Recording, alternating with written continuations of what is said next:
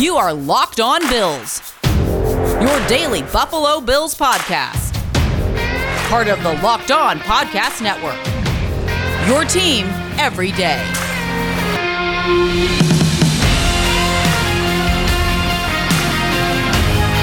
What's up, Bills Mafia? It's Joe Marino from the Draft Network, and I'm your host of Locked On Bills. Happy Thursday to you.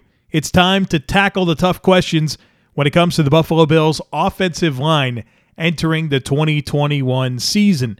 And so I've got several good questions to get to. I have some numbers that I want to share with you towards the end of the podcast. And so if offensive line data isn't your thing, you may not enjoy the last few minutes of the pod, but I'll save that for the end. But what I want to get to first is actually something that came across the Twitter timeline on Wednesday that I thought would be good to share at the start of our conversation today. And this comes courtesy of an account at Thomas Emmerich. And what he did was a little study on NFL starting offensive line continuity. And he went team by team and examined which offensive lines from 2020 were returning the most starters in 2021. And he determined a returning starter is either the player that entered week one as the starter for the team or they wound up playing more than 50% snaps for the team in 2020. And what he determined is that five teams in the NFL returned all five starters on the offensive line, with the Buffalo Bills being one of them the Buffalo Bills, Cleveland Browns, Jacksonville Jaguars, New Orleans Saints, and Tampa Bay Buccaneers. Those are the only five teams in the NFL that return all five of the starters from the previous season. And I hear you right now. You're saying, Joe, you've been telling us all off season long that the Bills' starting offensive line this year never took a snap together at any point last season. And you're not wrong. That's that's absolutely a true statement. But by this criteria, with Cody Ford being a week one starter and with Jon Feliciano playing more than 50% of the snaps, the Bills have all of their offensive linemen from 2020 returning for 2021, and they're one of only five teams in the league to have that luxury. In the category of one returning offensive lineman, you'll find the Kansas City Chiefs. In the two returning offensive linemen, the Baltimore Ravens. So a couple of quote unquote contenders in the AFC don't really have much continuity when it comes to their offensive line. And then pretty much everyone else is in the returning three or returning four of their starters from the previous season. So, why is this important? Well, they took things a step further. And what Thomas was able to figure out is that dating back to 2017, there is a correlation between offensive production and returning offensive line starters. When he goes back and puts the average number of returning starters by each team dating back to 2017 and then ranking them in terms of total offense, you see a pretty direct correlation between those good offenses returning a lot of starters and those bad offenses returning very few. When you look at the top eight offenses since 2017 the Chiefs, Bucs, Rams, Saints, Falcons, Chargers, Cowboys, Patriots.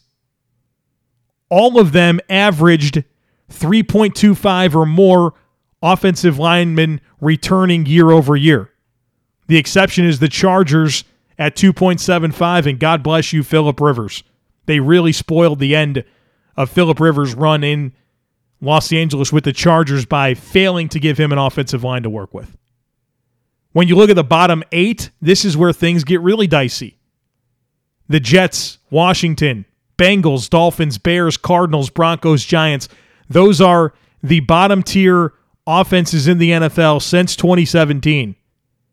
And most of them bring back less than three per year. The Jets 2.75, the Bengals 2.5, the Dolphins 2.75, Cardinals, Broncos, Giants 2.75. The lone exception in terms of teams that have had consistently bad offense since 2017, but has done well when it comes to offensive line continuity, it's the Chicago Bears at 4.25. And that speaks more to their inability to get the quarterback situation figured out. But Thomas has done a really good job of finding this correlation between offensive line continuity and top offenses and how those things relate and the lack of offensive line continuity for the bottom eight offenses with a pretty large sample size dating back all the way to 2017. And this is really exciting for the Buffalo Bills because they are slated to return five starting offensive linemen, right? They're one of very few teams in the NFL that can say they're returning all of their starters from the previous season. Bet online is the fastest and easiest way to bet on all your sports action.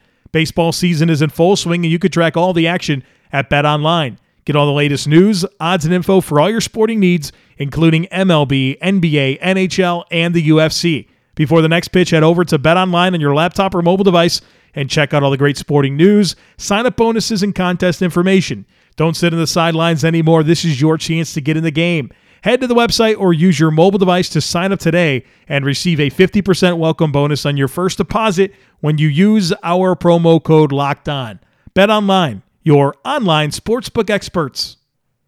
All right, let's dig into some of these tough questions that were sent in by you guys regarding the Buffalo Bills offensive line. And so within these questions, I'm going to bake in a lot of different talking points when it comes to the Bills offensive line. So while the question may ask one thing, I'm going to present a lot of additional information in my responses. So stick with me here as we try to have a comprehensive discussion talking about all the challenging topics that exist with the Buffalo Bills offensive line entering the 2021 season. So the first question comes from Bob. Bob says, What are your thoughts and predictions about the center position for the Buffalo Bills this year and going forward for the next few years? The way Mitch Morse's injury and subsequent benching took place last year was curious. It makes me think they don't have a tremendous amount of confidence in him. He does have a history of concussions. I was concerned that he did not show up for part of the voluntary workouts. From a distance, I've not been a big fan of what I can see of Mitch, and having a high quality center is important for our franchise quarterback. When do you think the Bills may look to make an upgrade? So I'll start by saying this is I think I'm a lot higher on Mitch Morse than it seems you are. I love his range in the run game and his ability as a pass blocker. And so his ability to set the depth of the pocket and stay square on really twitchy interior pass rushers is really important to make sure that Josh Allen doesn't have quick pressure in his face. And then I love when they get him on the move and have him block off tackle and climb to the second level. He's so good in space. And so I really value mobility, range, pass blocking, and I think you get that at a high level from Mitch Morse. So I don't necessarily see eye to eye with you on the caliber of play that Mitch Morse delivers to the football team. Now, I do think there is a good chance that this could be his last season on the team. He took a pay cut this year, and as a result of the pay cut that he took, it gained him more guaranteed money this season which tells me there was a chance that he could have been cut this past offseason. They said, hey, we'll give you more guaranteed money, but you got to take a pay cut. If you don't, we're just going to outright release you. To me, that says, okay, we're kind of forcing your hand here, but you're probably not going to get a better deal somewhere else. So you're probably going to want to take this deal. And I think that was very much an ultimatum. If he didn't take it, they would have cut him, saved the cap savings, and figured out the center position somewhere else. And that perhaps included Jon Feliciano being the center, and they would sort out the guard thing. So I think moving on from Mitch Morse was on the table this offseason. And the pay cut and the restructure and all of those dynamics are reasons why I think that's a very logical conclusion to draw. Now, next year, the Bills could free up $7.5 million in cap space by moving on from Mitch Morse. He's under contract next season, and there's a chance they could keep him and he'll remain the team starting center. But if they feel like there's other opportunities for them to get the caliber of play they're looking for on the interior offensive line and save some money against the cap, they can do it by moving on from Mitch Morse, and it'll free up $7.5 million. I've said a few times now on this podcast that between Mitch Morse and Jon Feliciano, one of them is not going to be around in 2022. And that's just me being predictive. I just feel like that's going to be the case. Now, Jon Feliciano, he signed a three year deal, but it was structured more as a one year and we'll see type contract. The Bills could save 3.75 million against the cap by moving on from Feliciano after this season. So between Morse and Feliciano, there's some real cap saving opportunities by moving on from those deals. And so whoever is left, I expect to be the center in 2022. And that's between Morse and Feliciano.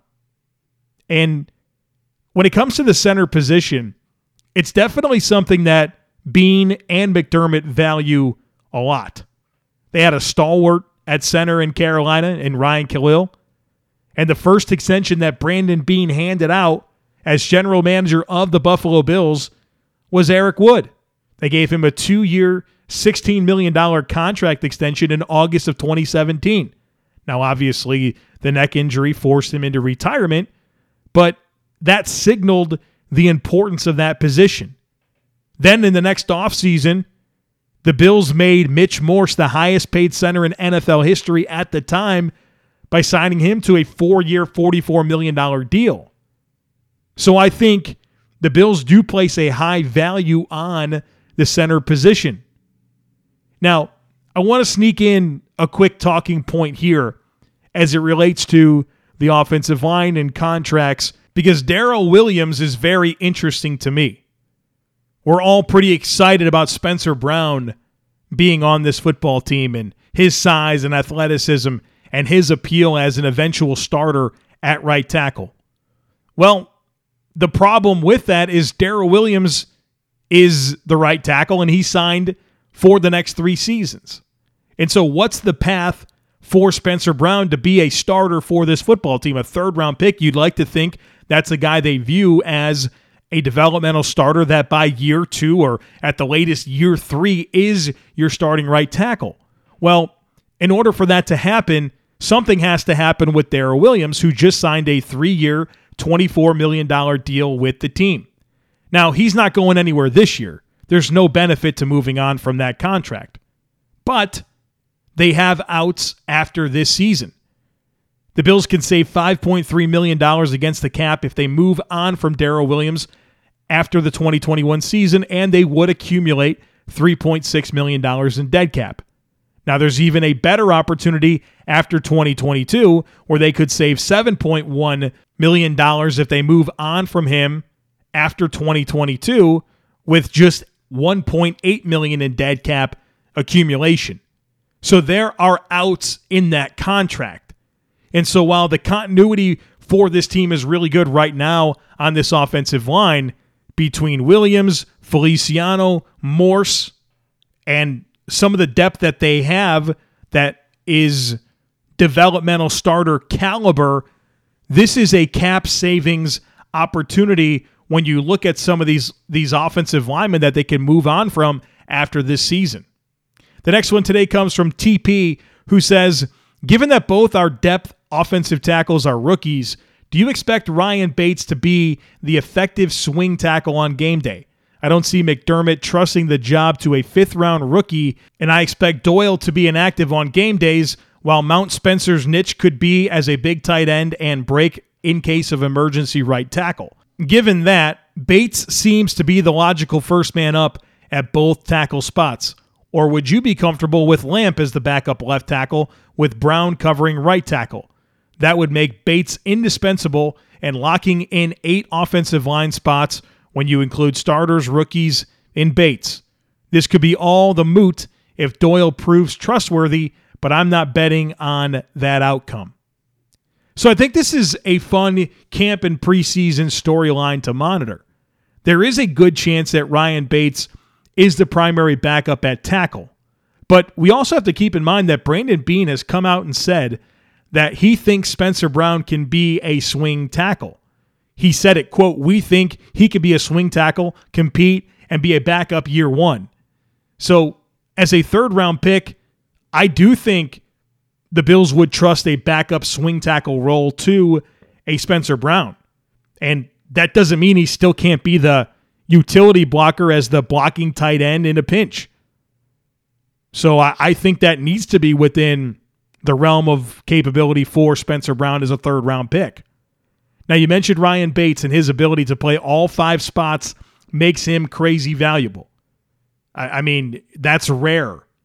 And Ryan Bates is going to have a job in the NFL for a long, long time because he can do that. Now, it may keep him out of starting lineups because he could play backup to so many spots, but he'll keep collecting those NFL paychecks. And I remember Sal Capaccio, he went on the Spotrac podcast and talked about the possibility that the Bills could view Ryan Bates as the starting right tackle if they couldn't bring back Daryl Williams. So I think the team looks very favorably upon Ryan Bates and they're very high on him. So if Spencer Brown or Tommy Doyle prove they're not quite ready to be the primary backups at offensive tackle, yeah, Ryan Bates could be that first man up in those situations. So, as far as the makeup of game day rosters, I think it'll be the five starters, which are Dawkins, Ford, Morse, Feliciano, and Williams. And then they'll dress Spencer Brown, Ryan Bates, and Ike Boettger. Those will be the eight active game day offensive linemen, in my opinion. The next one today comes from Alex. Alex says, Why isn't anyone talking about Forrest Lamp as a legitimate option to start at guard for the Bills this year? To me, he seems like a perfect fit for our system. He's mobile and has quick feet, which matches well with our zone blocking schemes. He's better in pass blocking than run blocking, which matches well with our offensive philosophy. From what I've read on him, he failed with the Chargers not because of his play, but because of injuries and poor scheme fit. Assuming Lamp stays healthy, am I right to think he has a good chance of beating out Ford or Feliciano or Boettger, or am I missing something about his talent level? So, good question.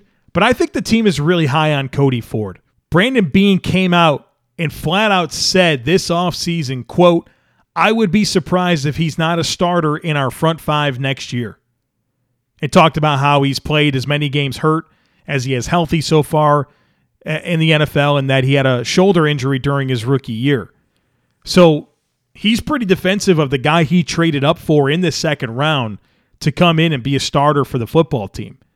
And I think it's been challenging for Cody Ford, not just from an injury standpoint, but from a development standpoint, coming from Oklahoma in the Big 12 in an air raid system and going to the NFL where your pass sets are completely different and your run blocking technique is very different and you're not going up against defensive linemen from Baylor and Iowa State anymore. You're going up against NFL defensive lineman. So his transition to the NFL was always a bit challenging.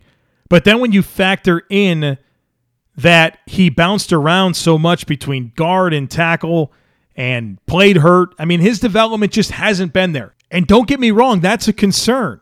It's a concern that after two seasons, we really don't know what Cody Ford is at this point. But I think the team's really, really high on him. Now, you mentioned Forrest Lamp, so let's talk about him a little bit. They signed him back in early April, which was, you know, fairly deep into free agency. So this wasn't like a highly regarded option on the market. Teams weren't lining up to bring this guy in to play for their football team. And I know that doesn't mean he can't come in and have success. And the Bills found Daryl Williams late in free agency, but it is something to keep in mind. 27 years old, like you mentioned, a former high pick, a second rounder, number 38, 38 overall in 2017 out of Western Kentucky. I was a big fan of Forrest Lamp in college. I had a low first round grade on him. Really athletic. And then injuries have been a problem for him in the NFL. In 2017, he tore his ACL in preseason, missed the whole year. In 2018, uh, he was active for two games, but was mostly a healthy scratch for the entire season. In 2019, he played in seven games with two starts, and then he broke his fibula and missed the rest of the season. And then in 2020, he finally was healthy, played in all 16 games, and started all 16 games. Played 100% of the snaps for the Chargers at left guard. And I do think whether it has been injuries or him playing on bad offensive lines, I mean, the Chargers really, since 2017, have not got this group right. Now, I, I this year I like what they have. I like what they have this year, but it has not been the greatest environment for Forrest Lamp to develop and deliver the promise of being a high second round pick. In a lot of ways, it's like what happened with Cody Ford so far. I do agree with you that Lamp is a good fit for a zone run blocking scheme. So there's a lot of reasons to buy into Forrest Lamp, but I think that this team is really, really high on Cody Ford. So I don't really anticipate Lamp starting over Ford or Feliciano. But this leads me into another really interesting talking point. Now, I've mentioned several times this offseason that the Bills are primed to trade an offensive lineman for draft picks. I think they're going to keep nine, which would be the five starters Dawkins, Ford, Morse, Feliciano, Williams, and four backups, which I assume are going to be Bates, Boettger, Brown, and Doyle. And then in the practice squad, you have Jack Anderson, Jamil Douglas, Bobby Hart, Forrest Lamp, and Jordan Devey. You could pick, you know, probably two of them to be on your practice squad, which leaves you with three pretty interesting players left over to trade. And we've seen Brandon Beane do this. We've seen him turn Russell Bodine and Marshall Newhouse and Wyatt Teller into draft capital, players that he was going to cut. Got picks back for him. So he's got what he what it takes to do this again this year. Now, something I didn't consider is something that Anthony Marino recently said on the Breaking Buffalo Rumblings podcast. And he made an interesting point on a recent pod that he did regarding training camp predictions. And he predicted that the Bills would trade Ike Boettger. And I love his thought process. Why Boettger? Well, he's 26 years old. He had a really nice showcase last year as a starter. He offers positional flexibility to play center and guard. And so he's got some value right now coming off of seven regular season starts and then, you know, three in the playoffs. But what makes him really interesting is his contract. He signed a one year, $2.13 million restricted free agent deal, and none of that money is guaranteed. The Bills could trade or cut Boettger and free up that $2.13 million in cap space with no dead cap accumulation. So if the Bills like what they see in Lamp and believe that he can be the primary backup at guard, this could be the path forward. Now, I think the team really likes Boettger. He's been around since 2018. He's developed into a reliable backup. He's from Iowa. But the value play could be there for the Bills to recoup some draft capital, but also free up a little bit over $2 million in cap space. That could mean a lot, whether it's for an extension or rollover cap space or whatever they want to use it for. I mean, this is a really attractive, interesting idea that Anthony presented. And so I don't know that I agree that it's going to happen, but it's something worth talking about. And there's a lot of logic behind why he said it. Need to tell you guys about Built Bar. It's the best tasting protein bar on the planet. So many amazing flavors. They're all delicious. They're all covered in 100% chocolate. They're soft and easy to chew. It's like eating a candy bar, but they are good for you. Built bars are great for anyone who is health conscious. Whether you want to lose weight, maintain weight, or just indulge in a delicious treat, you got to try Built Bars. They're low calorie, low sugar, high protein, high fiber, and great for anyone who is on the keto diet. I've got a deal for you. Go to builtbar.com and use promo code LOCKED15 and it'll get you 15% off your next order. Again, that's promo code LOCKED15 for 15% off at builtbar.com. RockAuto.com is a family business that's been serving auto parts customers online for 20 years. Go to rockauto.com to shop for auto and body parts from hundreds of manufacturers. They have everything from engine control modules and brake parts to tail lamps, motor oil, and even new carpet. Whether it's for your classic or daily driver, get everything you need in a few easy clicks delivered directly to your door. The rockauto.com catalog is unique and remarkably easy to navigate. You can quickly see all the parts available for your vehicle and choose the brands, specifications, and prices that you prefer. Best of all, prices at rockauto.com are always reliably low and the same for professionals and do it yourselfers. Why would you spend up to twice as much for the same parts? Go to rockauto.com right now and see all the parts available for your car or truck. Make sure you write locked on in their How Did You Hear About Us box so they know that we sent you. They have amazing selection, reliably low prices, and all the parts your car will ever need over at rockauto.com. The next question to get into comes from Pat, who says, I want to attribute this idea to Robert Mays at The Athletic. that offensive lines can be judged like chains and that they are only as good as the weakest link. Having Jason Peters in his prime doesn't make up for Vlad Ducasse, for instance. I personally quite like this idea in this application, but also general team building inside and outside football. What are your thoughts on this philosophy and how it applies to the Bills? It seems like in our past it was not uncommon to have a stud or two, but the line appeared to get better when Beane acquired a multitude of players with decently high floors to raise the minimum play. Pat, I totally agree with this. Absolutely. An entire offensive line can be ruined by one weak link. You make elite players not matter because you have one guy that is a liability. Offensive line is very much the whole is greater than the sum of its parts. You have one bad player and the, and the unit is literally ruined. Now, that doesn't mean that you have to have an elite player at every position. You just need to have a starting caliber player. You have to have passable starters at every position. So I'm all the way in on this philosophy, and Brandon Beane is too. And that's why you see him sign so many players every year on the offensive line to provide depth and make sure that he has options on top of options on top of options should there be an injury or two for the offensive line to not have a guy that is a total liability and ruins what's overall a very solid unit and what that means to your offense as a whole. So I've said at the beginning of the podcast that I want to close things out by giving you a bunch of numbers. And so that's what we're going to do. I want to go through all of the Bills' offensive linemen, um, including the new players, and talk about just some raw data on what they did last year in terms of starts, percentage of snaps played, sacks they gave up, pressures they gave up, how many penalties they were flagged for, because I think this stuff is interesting and wanted to share it with you here to close out our offensive line discussion. So let's start with left tackle Dion Dawkins. In 2020, he played in 16 games with 16 starts, played 95% of the snaps for the Bills. He gave up seven sacks, 29 pressures, and was flagged for six penalties. Cody Ford.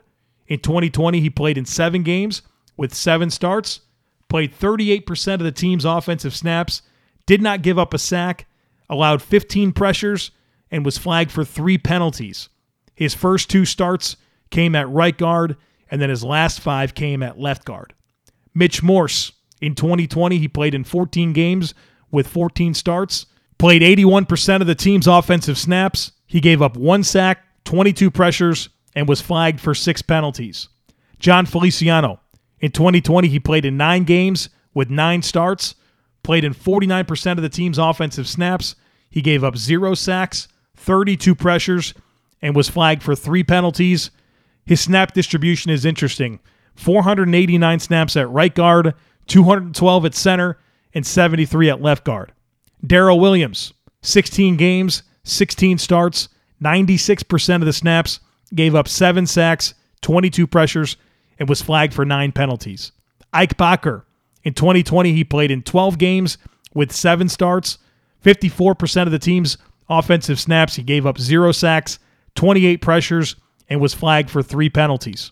Ryan Bates played in 16 games with no starts, played 8% of the team's offensive snaps. He gave up no sacks, three pressures, was flagged for no penalties, and then his snap distribution is 65 snaps at left guard, seven at center, and nine at right guard. Now for the new players. Jamil Douglas came over from the Tennessee Titans. In 2020, he played in 14 games with no starts, 9% of the Titans' offensive snaps, gave up zero sacks, zero pressures, and was flagged for one penalty. And then his snap distribution is 45 snaps at left guard and 31 at center. Forrest Lamp, 16 games, 16 starts for the Chargers, 100% of the snaps played, gave up two sacks, 38 pressures, was flagged for one penalty, and all of his snaps came at left guard. Lastly is Bobby Hart. He played in 14 games with 13 starts for the Cincinnati Bengals last year, 81% of the team's offensive snaps, gave up four sacks, 44 pressures, and was flagged for three penalties with all of his snaps coming at right tackle. All right, folks, that's it for the offensive line tackling the tough questions. We're going to defense next, so be thinking about defensive tackles, defensive ends, linebackers, corners, safeties, whatever tough questions you have that you want me to answer, send them in. Joe at thedraftnetwork.com. We'll be getting to them over the course of the next couple weeks on the podcast. Tomorrow, we're not doing a tackling the tough questions. I have something different prepared for you, so don't miss it. Make sure you're subscribed, rate, review, and share the podcast. And I look forward to catching up with you again tomorrow.